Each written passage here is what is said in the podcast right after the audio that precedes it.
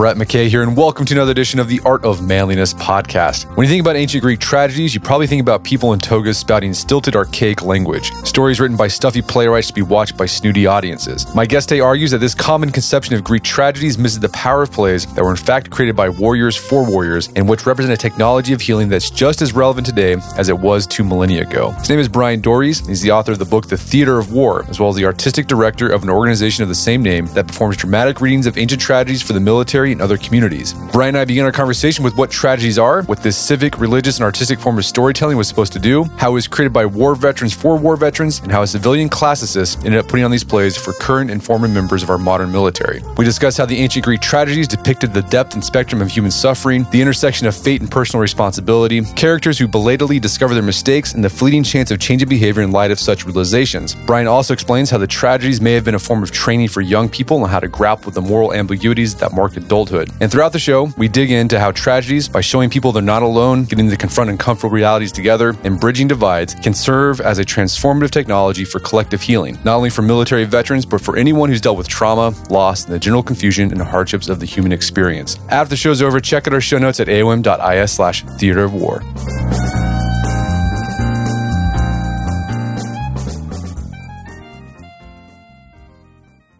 Bryan Doerries, welcome to the show. No, thanks so much.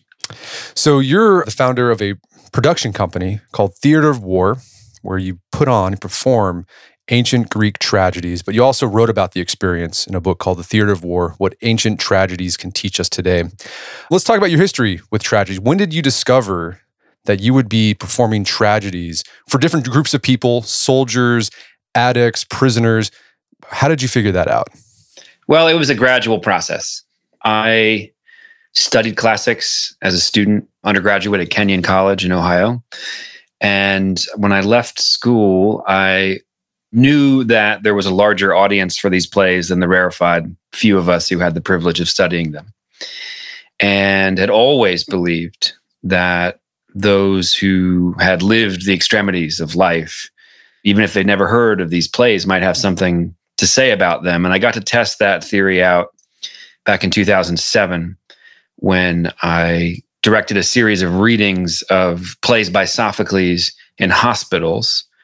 And it became pretty apparent after the first performance when we engaged the audience of doctors and medical students and patients in a discussion that they, in fact, knew more about the play than I did, even though I had translated it from ancient Greek. And that was the first major revelation that set us, uh, the company, on this path the first major revelation that, you know, opened the door to the work that we've been doing now. This core value that the audience with skin in the game, the audience that has loved and lost and been betrayed and knows sacrifice, that has witnessed suffering and death, has more to teach us about these ancient Greek plays than we to teach them. So we started in hospitals. And it was an avocation then, something I was doing on the side of my professional life. And then in 2007, the Walter Reed scandal broke. You may recall that was when our nation's flagship medical army hospital, military hospital, was sort of exposed in a Washington Post uh, story that showed how grossly underfunded and under resourced it was to receive our troops returning from Iraq and Afghanistan. And on every, you know, paragraph and every part of that article, I saw themes in the ancient plays that we'd already been performing in hospitals and just got this idea that if I could simply put ancient war plays uh, about the Trojan War that dealt with many of the themes I know that are, or I had a hunch that our service members and veterans were struggling with, that if I could put those ancient war plays in front of contemporary warriors, that something would happen. I didn't know what it was. And it was that hunch that led us to start seeking a military audience. And um, I didn't know anyone in the military when we got started. I didn't know how to talk to people in the military. I, would grown up in a military town in Newport News, Virginia, but I didn't um, know anyone active duty. And to be frank, I'd protested against the invasion of Iraq in the streets of New York, and it felt pretty ineffective. And it just it struck me that and in reading this story in the in the Washington Post about veterans returning to substandard conditions at Walter Reed that if we were complicit in the suffering of our veterans, if we ignored their suffering, that we would not have learned any of the lessons that our country had to learn during the Vietnam conflict. And it, you, one couldn't simply protest against the war and then sit on one's hands when faced with the suffering of veterans. The only thing to do was to try to engage with them and help. And all I had was Greek and Latin and a hunch, but it turned out it was it was um, that we had stumbled across a very powerful ancient tool that was designed by warriors for warriors to do the very thing that we ended up doing with it. Well, we'll dig deeper into that experience and then how you've also branched out to other areas as well, to other groups. But before we do, let's talk about tragedies in general. Because I'm sure a lot of our audience, they probably had to read one or two tragedies in high school, Greek tragedies. Yeah. But just get big picture overview. Like who were the great, I guess they're, what are they called? Tragedy writers, Tra- tragedians, tragedians? What do you say? tragedians, is what you would say. Yeah. There were three great tragic writers in fifth century Athens. There were others as well, but the main ones were Aeschylus, known as the sort of father of Greek tragedy, Sophocles, and Euripides. And during the fifth century BC, alongside the rise of democracy in the Western world, arose a form of storytelling that at its core is inextricably democratic as well. And tragedies involve stories about people with somewhat noble intentions learning too late of their own mistakes or blindness to the very thing in front of them that if they had known, they certainly wouldn't have done. And unfortunately, usually milliseconds too late, they learn of their mistakes and end up destroying themselves and generations to come. That's what happens on the stage in Greek tragedy. But one of the contentions of our work is that there's a big difference between what happens in the plays and what the plays evoke in audiences. And I would contend that ancient Greek tragedy is a form of storytelling that was designed to do several really important things. One, to communalize trauma. So the Greeks saw nearly 80 years of war during the fifth century BC, and the audience would have been made of citizens, and the citizens were, by virtue of 100% compulsory service, they were also soldiers. And so there was no one in the audience when presented with stories about the Trojan War that would have missed the themes the real life life and death stakes of the themes that were being performed for them. And there's a theory that, you know, the audience was seated according to tribe, which is your military unit. You fight with your community, and according to rank with the generals in the front row, the strategoi, and the hoplite cadets in the nosebleed section in the very back, and that 17,000 people would sit in this outdoor amphitheater on the south slope of the Acropolis every spring. And for three days, they would watch these tragic plays by the three authors I mentioned and others, one after the other, depicting trauma and loss and grief and betrayal and suffering and and characters as i mentioned learning too late and then discovering in the sort of final moments of the plays how they've erred and the mistakes they've made and the habits they've formed that have accrued to become essentially what we now call fate. And so this is what the what happened in the fifth century. And I think what we've missed about it is this isn't a form of storytelling that was simply born to entertain. It was inextricably civic, religious. There was a huge religious ceremony that was enacted at the beginning of every City Dionysia Theater Festival each spring. It was uh, legal. This is the same theater where where people saw plays. It was a place where people went to hear the rhetorical arguments of lawyers and, and uh, politicians. It was a theater uh, for warriors and those who had experienced war. It was inextricably all these things and more. And when we see a Greek play, unfortunately, I think most of the time we think togas and sandals and sheets and people worshiping gods that no longer exist. And sort of people often using translations that are from the 19th century, or at least sound like they're from the 19th century, filled with antiquated language. But these Greek plays were direct, efficacious experiences for those who watched them in the fifth century. And I would argue that the stakes of watching them were of life and death for those who were there because the Greeks knew that there had to be a time, there had to be a place where those who'd experienced war and trauma, and even at the end of the fifth century, a plague, a pestilence like we're living through today that killed one third of the Athenian population, there had to be a time and a place to collectively acknowledge the impact of violence and of trauma and of loss on individuals, but also on the community. And so Greek plays, these ancient tragedies, weren't simply expressions of fatalism or grief on the part of the Greeks who were living through these experiences. They were gestures that were meant to acknowledge the collective toll these experiences had and to provide people the opportunity to see their own struggles reflected in ancient stories. The Greeks were up to the same thing we're up to now. They were telling stories about the Trojan War, which was as distant in their memory collectively in their consciousness as they are to us today. So you said like a tragedy happens when a character realizes something. It's called, I guess that's peripeteia, right? Where they or anagnorisis. yeah. When they discover something too late and they they do something that causes their downfall. And like sort of the stereotypical, like I guess platonic form of tragedy that a lot of people point to is Oedipus Rex or Oedipus Rex if you're from England. right. Pronounce it that way. Yeah. Uh, but yeah, so like Oedipus, he had a temper, ended up killing his father and sleeping with his mother and he just he realized it when it was too late.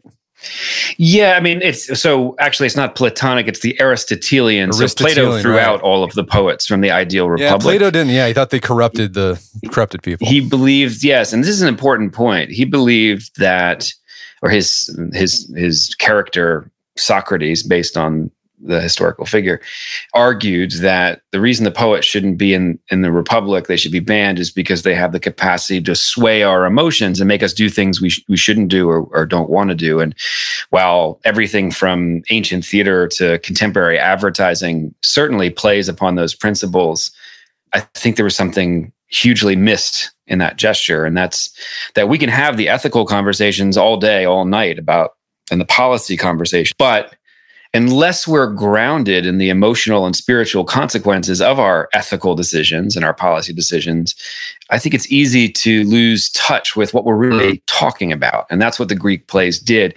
Watching characters suffer on stage because of decisions they make in front of us brings us into a consciousness of our own choices and their consequences, as well as the fleeting possibility of making a change before it's too late. So Aristotle says yes that i mean again aristotle has a bunch of words that have been filtered down to us through high school english teachers mostly and with all due respect to them i unfortunately for most of us we were kind of poisoned to greek tragedy by those lessons and to, you know, the ones you mentioned peripeteia and and anagnorisis uh, are recognition and reversal right? So this idea that um, when you're watching a greek tragedy you watch characters learn something and then change their behavior but often too late. And in the case of oedipus yes he learns over the span of the play that he is the source of the contagion the very plague that's killing the people of thebes because yes, he has fulfilled a prophecy that he sought to escape, that he would one day marry his mother and kill his father. Those things happened before the play began. So the real action of the play is the discovery of the thing that he was blind to all along. In the Greek, I am the contagion. But the interesting thing about tragedy, you mentioned it explores this idea of fate, but also like you know, personal responsibility, like the intersection between the two. Because a lot of times the stuff that happens, like to the person that's like the tragic hero or tragic character, like they didn't have like it just sort of like they got dealt a bad hand. Like you know oedipus like there was some prophecy. He had no control over that and, and he had no clue that the things he was doing was fulfilling this prophecy yeah. but yet he was still responsible for it. So like how right. did the greeks so, like what was going um, on there? yeah. So uh, aristotle takes uh, for some reason oedipus and uses it as the ultimate example of greek tragedy. I, again this these aristotle's poetics which is what we're really talking about right now were like a pocket notebook of, of Aristotle's with lecture notes scrawled into it. Not a book, not a study, not an essay, but just some notes he had written. And somehow they've been sort of codified and just frame our understanding. Like words like catharsis, which to me mean absolutely nothing, become the key words we use to talk about Greek tragedy. And fate is another one of those words, and tragic flaw is the other one, which I try to talk about in my book. I think you're really right to point out that the Greek plays are very much about agency. And they're also about forces at work in our lives that are bigger than us that we don't necessarily understand until it's too late. We have lots of forces working upon us every day, you know, gods, governments, luck, chance, diseases, weather. And, uh, you know, are we as human beings conscious of all those forces and their impact upon us all the time? Of course not. Um, but we still have agency. We're still responsible for our choices. And I think the thing that Oedipus actually suffered from that he didn't deserve is not the prophecy. He ran from the prophecy, and by virtue of running from it, he fulfilled it. And there's something in that. It's actually the fact that he was exposed or aborted as a child. His name, Oedipus, means pierced foot or pierced feet. It also means I know feet, because in Greek, the past tense of I have seen is I know, I have known foot. So Oedipus has is named after the very act by which he was aborted exposed on the side of a mountain on account of a prophecy that his parents had received that King Laius, his father, would be killed by his own offspring. And that early childhood trauma ends up defining his life. And it isn't until the very last seconds of the play when he realizes that his own mother had given him away and his father had tried to kill him on the side of a mountain and then on the side of a road. And that Oedipus responded at that moment with overwhelming force and violence and killed the person who was trying to kill him. But everything in his life that he wasn't really conscious of had led him to this place where he would react with such violence. And I think there's an insight in, uh, of course, Freud uncovers this and plays with it, and, you know, whole dissertations and books have been written about this notion that how we are treated as children by our parents in some ways is the intergenerational curse that gets passed down from generation to generation. And we performed Oedipus a few years ago in a supermax prison at Eastern Correctional Facility where I taught a class on tragedy with 27 inmates who were all doing 25 years to life for violent, mostly violent crimes. And they wanted to talk about when they heard and saw the play in the prison, the sins of the father. They wanted to talk about Laius and how Oedipus's father's violence toward him as a child and as an adult shaped who Oedipus was. But even so, they wanted to talk about personal responsibility for their own crimes. Many of them were abused as children, and yet that didn't excuse the violence that they had committed in their lives. And therein lies, I think, what's so powerful about Greek tragedy. It's not about morals, it's not about lessons, it is about ambiguity. It is about the moral grayness in which we're all living. Are we responsible for our actions? Absolutely. Are we sometimes victims of forces that are well beyond our understanding? Of course. So how do we how do we reconcile those two things? Especially when it comes to things like violent crimes. And so that's one of the core themes of the play. No, I mean, if you read all the tragedy, that seems like to be that that ambiguity is the the reoccurring theme. And you and uh, a lot of them, like you see this moment where the character, the the main character of the play, like basically asks, and they're asking the chorus, basically, like, what am I supposed to do? Like, what am I yeah. supposed to do now?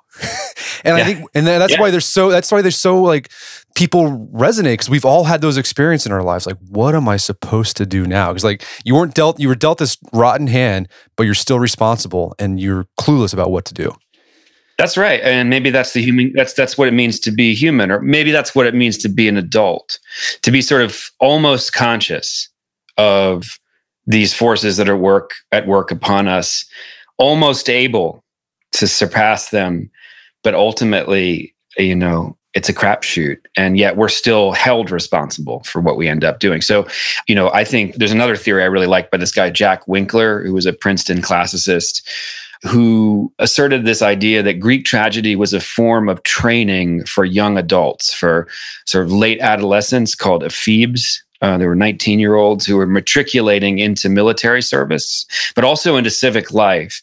And that's why, according to his theory, so many of the Greek plays feature characters who are young, the adolescents, Antigone, Orestes, Electra, Ismene, Neoptolemus, Hyllus, list goes on and on, thrust into ethically impossible situations for which there are no right answers and by which they will be haunted for the rest of their lives, no matter what they decide to do. This theory about ephebes or young people being the centerpiece of Greek tragedy even goes so far as to assert that the chorus itself may have been performed by late adolescents, so that the framing of how you heard the play and that exchange about what I should do would be seen through the lens of young people wrestling with these issues. You know, I don't think we as a society have a vehicle for training people for the moral ambiguity of adult life. But the Greeks convened one third of their Athenian population each spring to watch all these plays, if you follow this theory, to train young people for what it means to be an adult. And that means facing down ambiguity. Well, we talk about that the the dynamic between the chorus and the characters. So like the the tragedy, like one thing that makes unique about tragedy is that it's all action, right? Like yeah. the tragedy doesn't happen unless something happens. It's not like a novel where there's like internal dialogue and there's character development. Like something has to happen, and then it seems like the chorus is there to provide context for the action. Yeah, I think, well, there's a number of functions of the chorus, but what I like about theater and uh, what I like about tragedy in particular is you're right. It's, it is action. There is no other thing. The action is the thing.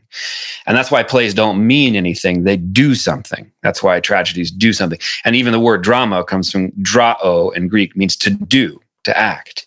So you, you don't describe a character, you learn about a character through their choices. Oedipus makes a series of choices on stage and off, and that's what forms the character or your impression of who the character is. And I think that's, you know, that's become a sort of unwritten rule of character development anyway that action is the most powerful tool for understanding a character you know of course in novelistic forms other forms you have other tools as well uh, the chorus is this amazing intermediary, this bridge between the world of the audience and the world of the play. And so, yes, the characters in the plays, in the scenes, often sort of turn out to the chorus and in these sort of ethically complex situations and say, What do I do? You know, in, in the, one of the plays we recently performed, there's a character named Hyllus who's been asked by his dying father, Heracles, to essentially kill him by uh, euthanizing him and burning him alive because he knows he's been poisoned and he wants to die a specific way. And Hyllus's response is, if I'm loyal to you, then I am disloyal to myself and my sense of what is right. Is that the lesson that I am to learn? And he's saying it to Heracles, but he's also saying it publicly for a chorus to hear and respond to. And that's where I think we get the model of communalization this idea that, like, you know, sometimes when you're in the military or you you are a protester or you work in a hospital or you're a caregiver for someone who's dying you find yourself in a position where you feel you're the only person who's ever felt this alone or this much anguish at a choice that you have to make. And what Greek tragedy does is it sort of lifts those choices up out of isolation and places them in the company of other people who then, in terms of the chorus, but then the audience that's watching, that the chorus is sort of the stand in for, have to wrestle and collectively shoulder the burden of the consequences of the choice that the character ultimately makes. There are scenes in which, through dramatic irony, the audience and the chorus uh, are both sort of complicit in the suffering of a character.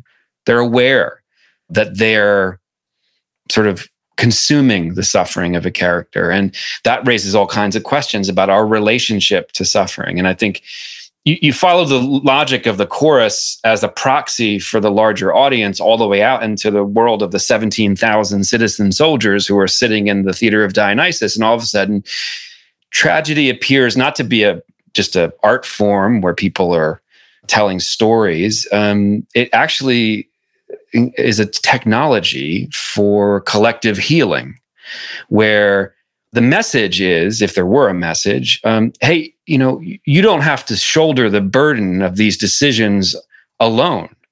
You know, for military, we sent you to war. So you soldier, you don't have to shoulder, share the pollution of the moral ambiguity of what you did on behalf of our country with us. We'll sit here and we'll bear witness to the truth of that moral ambiguity, not by having you have to narrate it to us up on stage, but by these stories that make it easier for all of us to relate to the challenges you faced. And so all of a sudden, you know, when we perform for very diverse and mixed audiences, one sees that audience members are relieved to discover that they're not the only people on the planet to have felt this alone. And I think that's the for folk the the the I think that's the purpose of the the chorus in Greek tragedy, so that these things don't happen in a vacuum. And so that the characters can sort of, you know, share the burden and the pollution of what they're facing with other people. We're going to take a quick break for a word from our sponsors. And now back to the show. Well, this idea that tragedies are a technology of healing, you make this point that oftentimes the amphitheater was connected to, I guess, what we call like the doctor's office or like the temple where you'd go to get healed physically. Yeah. Like there was, a, they, they, they saw the connection there. Definitely. I mean, look, I don't, I'm not speaking as an academic or, or a scholar when I say that, but there are other people who've made this argument and some terrific articles and books about the subject. You know, when I went to the Theater of Dionysus for the first time, I stood in the Temple of Asclepius, which is the very place where people went to get healed. And by the way, the Temple of Asclepius was moved in the late fifth century directly adjacent to the Theater of Dionysus. So that when you're standing in the temple, the ruins of the temple, where people, the clinic, where people went to be healed, you can hear because of the architecture of, uh, with the clarity of you know Bose noise canceling headphones what someone's saying on the absolute other side of the amphitheater uh, as if they, even if they're whispering. And that's not an exaggeration if you know the architecture of of amphitheaters. The amphitheater in greek means the place where we go to see in both directions the amphi in both directions, theatron, seeing place. And it's where I go to see you and you go to see me, and where we go to see ourselves reflected in the characters, and where we go to see our own struggles reflected in ancient stories. And where, by virtue of the mediation of storytelling, we can see ourselves and see each other. And that that was directly adjacent to the very place where individuals went to get healed I mean, I don't need more of an argument than the work that we are already are doing, but it just seems that Greek tragedy is as refined a technology and an advancement as Greek architecture or Greek philosophy or the other huge advancements of the classical period in almost every field. And you know the the, the power and the, the sort of proof of what I'm saying is that I can take a Greek tragedy, dust it off, you know, translated into a vernacular that feels more direct than most translations, put it in front of just about any audience from any culture. And it has this, that, that audience almost predictably has the same response. And so it, it is a technology, it is a tool that, like an external hard drive, once you plug it into the right audience, it knows what to do, and the audience does as well. So, what do you think is going on with the healing process? I think you mentioned earlier, like this idea. I think a lot of people have this idea that the tragedies were healing because you get catharsis. Like you watch this really sad play, you see someone have a downfall, and you cry, and you feel pity, you feel fear, and you sort of like puke out all your emotions. Have a, have like a really, like a really set, like a big, big, like messy cry, and then you can go on your life and do your thing. Right. You don't think that's yeah. what was going on? I just think catharsis is one of those dime store words that doesn't really mean anything, and we all sort of have different definitions of it. It's sort of it's sort of a new age word that really has taken hold in the 20th 21st century. I don't think it means much. I'm not really interested in catharsis. I, I don't know what it okay. means, so I, I, don't even know how to be interested in it. I, I, I hear that definition that it's again in Aristotle's note, lecture notes, he wrote that the aim of tragedy was catharsis. He was writing 150 years after the fifth century dramas that I was talking about were performed in Athens. So, again, he didn't have direct contact with the Sophocles, Euripides, and Aeschylus and what was actually happening. He's speculating 150 years later, and he's saying the aim is catharsis, and that's a purgation of pity and fear, a, a pure or a purification of emotions. So either it means that you throw them up, as you said, and and then all of a sudden you've you've purged yourself of those, or that there's sort of a healthy balance to carry around of those emotions. Pity and fear are not necessarily negative emotions, but they have to be sort of purified through this process of collectively engaging with these stories.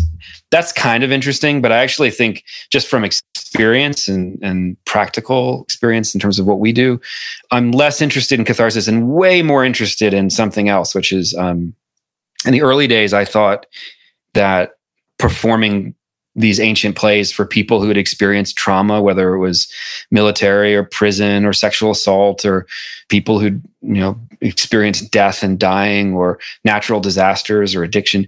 That what we were after by performing the plays was empathy.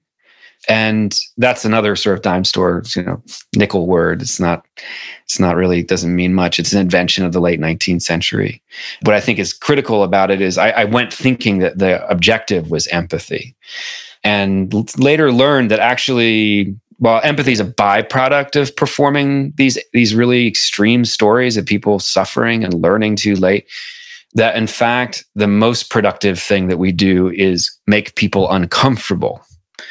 And if the actors committed to the actual level of emotion that's required of these by these ancient plays they would do things that really weren't acceptable in the, the, commercial or nonprofit theater and film and television they'd do something that wasn't ultimately consumable or even appropriate in most places they would express a sort of form of suffering that was uh, you know, be unclear whether they were suffering or the character was suffering. Um, they would do something that would make not only people uncomfortable, but cause us all to sort of scan for the exits.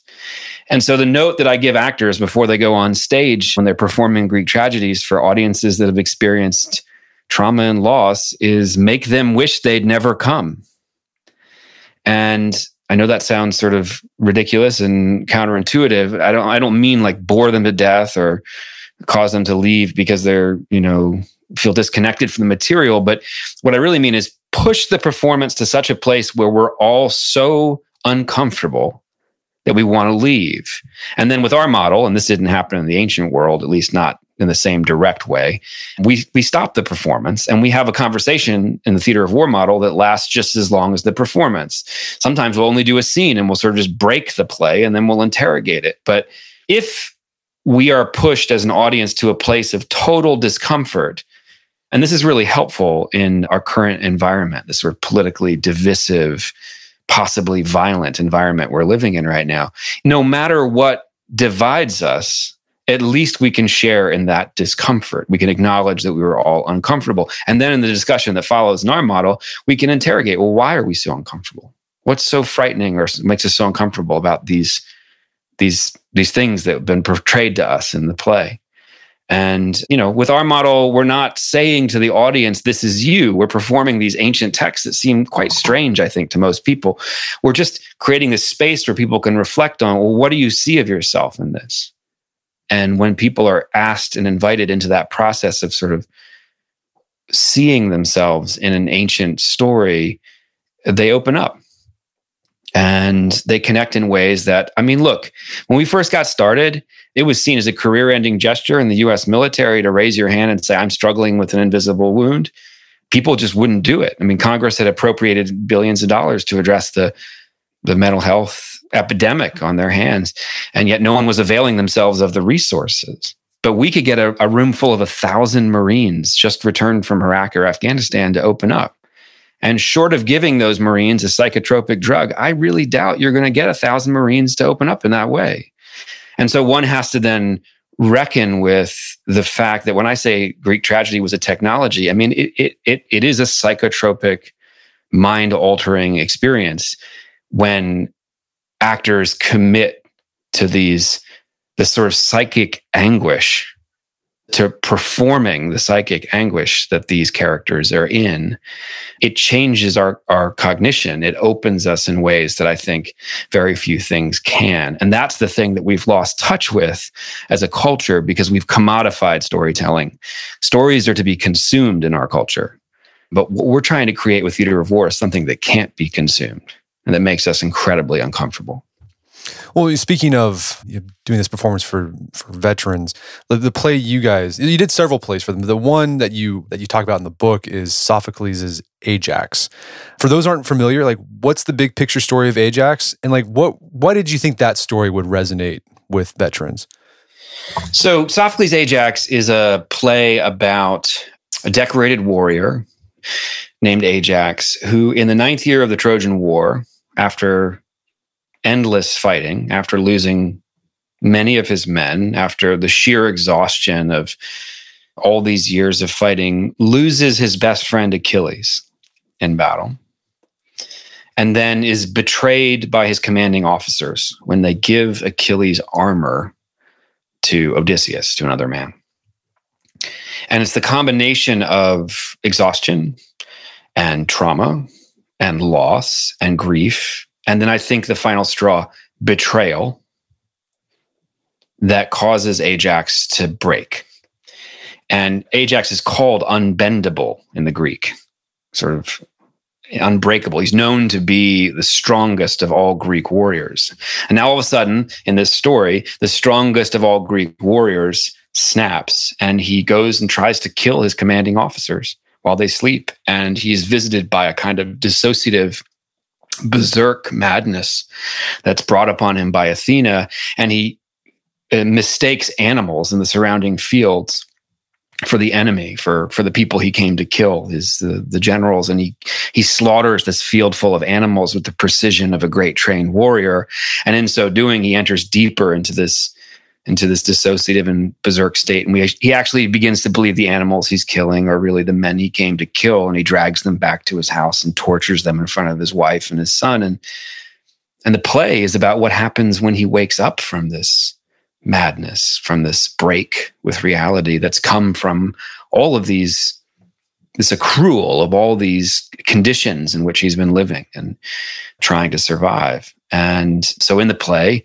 Ajax is confronted by his family who can tell that as he's coming to consciousness of what he's done, he's thinking about taking his own life and he they bring in his troops and they confront him and try to stop him. And and in spite of all their efforts to sort of mount this intervention to keep Ajax from harming himself, he convinces everyone that he's okay and he slips away with his weapon, which he was given by his enemy Hector, sword of Hector, and he goes down to the salt marshes by the sea and he impales himself on his enemy's sword.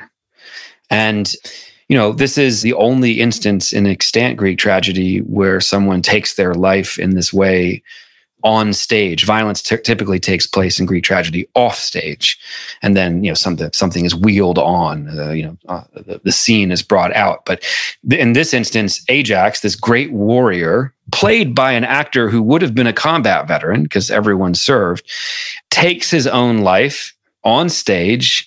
Impaling himself on a sword, calling out for the deaths of the generals who betrayed him, and does it only feet from the generals who are sitting in the front row of the theater of Dionysus. And the second half of the play is about what happens after he kills himself and the impact it has on his family and his troops and his chain of command, on his brother who arrives milliseconds too late, and whether he should be buried or not. And that becomes the central sort of struggle and theme of the play. And I, I got to tell you, you know, we we knew it resonate. We knew that it would touch upon themes that the military, you know, had experienced. We got our first opportunity to find out what would happen when we were invited back in 2008 to perform Ajax for 400 Marines and their spouses in San Diego and brought some well-known actors from New York and LA to perform David Strathairn and Jesse Eisenberg and this wonderful Iraqi American actress named Heather Raffo and a just monster of an actor, New York actor named Bill Camp. And we performed it at breakneck speed and scheduled a 45 minute discussion afterwards. And the discussion lasted three and a half hours and had to be cut off at midnight. And people in that audience stood up and recited lines from Sophocles' Ajax from memory as if they'd known the play their entire lives and related what they had heard in the play to harrowing stories they had never shared in private, let alone in front of 400 of their peers in this environment in which it was seen as career ending to do so. And, you know, at one point I looked back and there were 50 people waiting to speak at the mic. And we realized at that point that we had stumbled across a very powerful ancient military tool. Sophocles was, was a general. Sophocles was a general in the Athenian army. He was elected general twice. I, I doubt he got elected for writing plays, but who knows? And the audience was military in the ancient world. It was citizen soldiers, and they were seeing they were they'd seen 80 years of war over a single century. And here is a play that so explicitly speaks to the moral suffering of veterans when all of these things accrue. And we've come up, oh, you know, it's taken us it's taken us 2,500 years to come up with an acronym like PTSD, which you know barely scratches the surface of the moral and psychological and spiritual complexity of what veterans return from war and struggle with. But the plays somehow get at it without the jargon of medicine and without the psychoanalytic you know, blah, blah. And that opens audiences up. And, you know, the invitation that we give to military audiences is you know, talk about the play. We don't ask them to talk about themselves, but and everyone can have a valid interpretation of the play, even if we radically disagree about what that interpretation is. And that creates this environment where people really come forth and they say things like the first person who spoke said she was a military spouse that night. And she said, Hello, my name is Marcel. I'm the proud mother of a Marine, the wife of a Navy SEAL. And my husband went away four times to war. And each time he came back just like Ajax, dragging invisible bodies into our house. And to quote from the play, our home is a slaughterhouse. And when she did that in front of 400 Marines and their spouses, she gave all the spouses in the room permission to voice their hidden anguish and pain by way of the play. And that's in fact what happened. And what happens every single time we perform Ajax for people who've experienced the extremities, not just of war, but of violence and trauma, it works every time. Yeah, and that's a great example because like war is one of those things where, you know, obviously you don't like war, but if you're soldiers, what you signed up to do, and there's these these costs that come with it that you have the there's like a, there's that intersection of fate and personal responsibility and that's that's a that, that's a heavy heavy you're putting all these situations like what am i supposed to do? What's the right thing to do?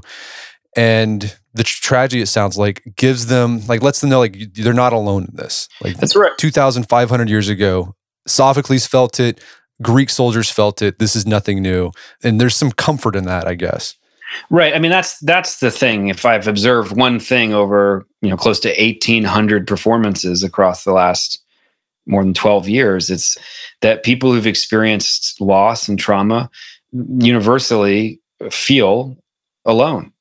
Like no one could possibly understand my pain.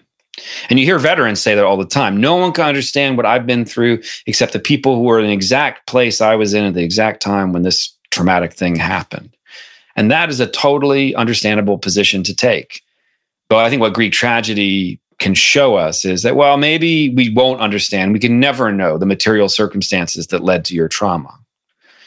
Many people have experienced things in their lives that have led them to feel the same type of isolation. And in that isolation, they can understand something deeper than just the material circumstances that led you to this place. And so we've had people, you know, in our performances, especially for diverse audiences, people on the receiving end of war. Middle Eastern people stand up and talk about their experience. We've had people who've experienced sexual trauma, people who've experienced been kidnapped, people who have lost family members in accidents, people who have been abused. And all of a sudden in the discussion, you see that all these different communities of trauma are actually one community. It's it's all concentric circles rippling out of the same sort of point of impact. And we're all within those circles, even if the thing that led us to feel so alone was was different. And and I think that's really the power. It's it's actually you can say you're not alone. That's sort of a pithy thing people say all the time. You know, you're not alone, and then the, the, the, you can also there's a big difference to being told you're not alone and actually realizing that in this amphitheater where I'm seeing you and you're seeing me and we're seeing ourselves reflected in these stories, you know, I'm not the only person in the room who who feels this way. And uh, I think that's, you know, that's what Greek tragedy has to offer. It's not the only form of storytelling that can do this. There are many other ancient cultures that were after very similar ends. And it's just that the Greeks spent a great deal of resources in the fifth century BC as they were building their democracy and as they were prosecuting enormous wars. They spent a great deal of their resources developing this, this technology you know, so we talked about, I mean, so if you're a veteran, you know, go see Ajax performed because you'll probably resonate. But like, even if you're not a veteran, there's there's a there's a tragedy probably out there that you would resonate with. Like one that connected with me um, that you talk about in the book is that you, you mentioned earlier the scene with Heracles and his son. I think it's from Woman of Trachis or Trachis, mm-hmm. where you know he, Her- Heracles asks to be like, "Son, kill me." Now this is all about end of life stuff. Now let's set aside the idea of like active euthanasia and assisted suicide, but family members are faced with that situation. What to do? Let's say you have a family member, a dad, partner, child. They're on assisted feeding, respiration and you have to make that decision like do i pull the plug or do i not? Like and you don't you, there's like no right answer. You don't know what to do. And that that that scene from that tragedy like they experienced that same feeling. Yeah we you know we did a performance yesterday of that very scene for doctors without borders which is i'm sure you know is an organization that has doctors all over the world inside countries where sometimes it's hard to penetrate offering free medical care.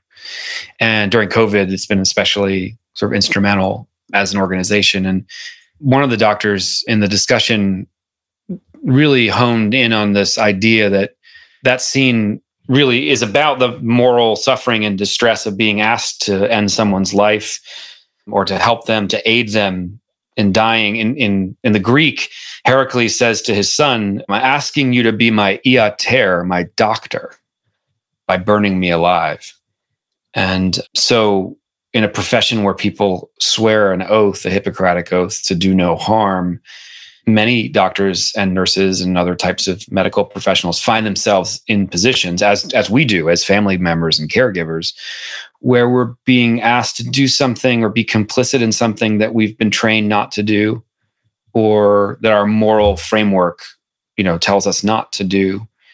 And yet something in us tells us that it's the right thing to do. And that struggle that internal struggle is is one that i experienced as someone when i was in my early mid 20s when i lost my girlfriend to cystic fibrosis and was her principal caregiver over about a six month period in the east village in new york city. And she'd had a double lung transplant and uh, it was failing. And she had dozens of surgeries during that time and experienced a level of pain and anguish that I just didn't know it was possible. I didn't know that it was possible for life to be prolonged in such a miserable way for so long. And, and yet, in spite of that, she transcended those circumstances over and over again and found light and life and a way of living in spite of it. And as a caregiver in my early 20s, I was just sort of ill prepared for what I was being asked to do, which was not just, you know, I mean, when you look on helplessly while someone is suffering, it's impossible, unless you're a psychopath, to, to not feel like you're complicit in that suffering. We all want to, you know, help people who are suffering, especially when they're in our presence. Well, this scene in The Women of Trachis is as much about the conflict that young person feels being asked to help his father die as it is the conflict of the person who's suffering, in this case, Heracles, who describes and voices in his suffering almost equally a will to live and a will to die at the same time. He wants to die as much as he wishes to live. And that was something we talked about with Doctors Without Borders yesterday that, that that's possible that um, one can both wish to die and wish to live as forcefully as the other in the, in the same moment, like almost like a chord of feelings that are contradictory. And again, here we are back in that incredibly ambiguous, gray, morally complex place that I would say characterizes adult life. That that's what it is. That's where we live. That's where we're currently living. And to reiterate, and we, I think we've kind of hit this, but I want to make make this clear. The, the point that you make that these you can't read these plays and expect to find an answer to these problems. No, the answer is it, it's not in the play. The answer is in the audience. And that's to say, the answer is in the collective act of bearing witness to war or to trauma or to loss. The answer is in the act of staying in the room, no matter how comfort- uncomfortable it gets. The answer, the action of the audience is not passively to listen, but to in our model, but I think in the ancient model too, to bear witness and to offer their interpretations and their their truths and perspectives, even if they're radically different. I think that, that it's not coincidental that the center of Athenian democracy is a form that continues to reinforce over and over again our interdependence as human beings. And I think that's also at the heart of it. The plays depict situations that I, you know, frankly are pretty dispiriting and hopeless and fatalistic. But that's not the end of the story. The end of the story resides in what the audience chooses to do about it. And I think in each story, there's a fleeting possibility of making a change. But what the Greeks knew and what people who've been to war know and what people who've experienced loss know is that that possibility is not guaranteed and it is fragile, as fragile as human happiness or our existence, and that we have to work really hard to remain conscious enough to take advantage of that opportunity to make a change before it's too late. And if we're not awake, if we're asleep at the wheel, we'll miss it and we'll be like the characters in Greek tragedies, learning too late and then having to feel complicit, not just in our own suffering, but of generations to come. So people can read the tragedies, but as you said, these were made to be performed. Do you have any recommendations, like on performances that people could watch or listen to to help them get an idea? Yeah. so to be clear, like? yeah, we don't we don't release recorded versions of what we do because, as you probably gleaned from this conversation, what happens in the theater is about being present in the moment with other people.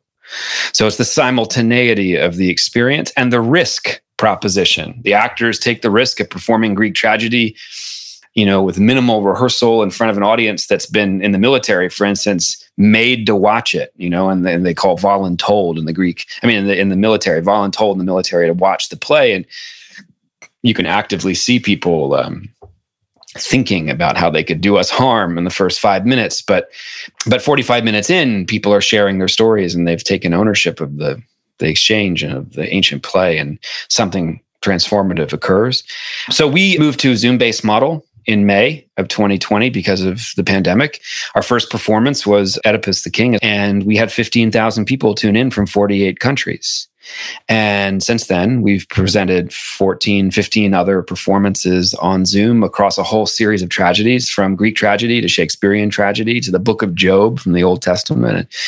And we continue to do so. We have performances next week. And whenever this airs, there will be performances that week as well. Um, if you simply go to our website, theaterofwar.com, spelled the American way, ER, theaterofwar.com, and you go on our schedule, you'll find all the upcoming events. All of our work is free, but our work takes place in the moment. It's not to be consumed. So you can't stream it or download it.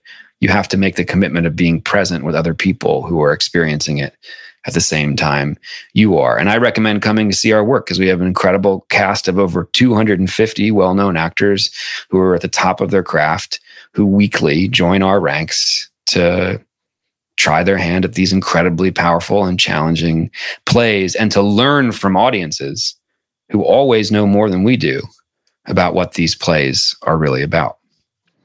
Well, Bryan, this has been a great conversation. Thanks for your time. It's been a pleasure. Thank you so much, Brad. I really appreciate the opportunity. Thanks for helping us spread the word and for taking a deeper dive into the book. I really appreciate it. My guest today was Bryan Doerries. He's the author of the book, The Theater of War. It's available on Amazon.com and bookstores everywhere. You can find out more information about his work at his website, theaterofwar.com. Also, check out our show notes at aom.is slash theater of war, where you can find links to resources where we can delve deeper into this topic.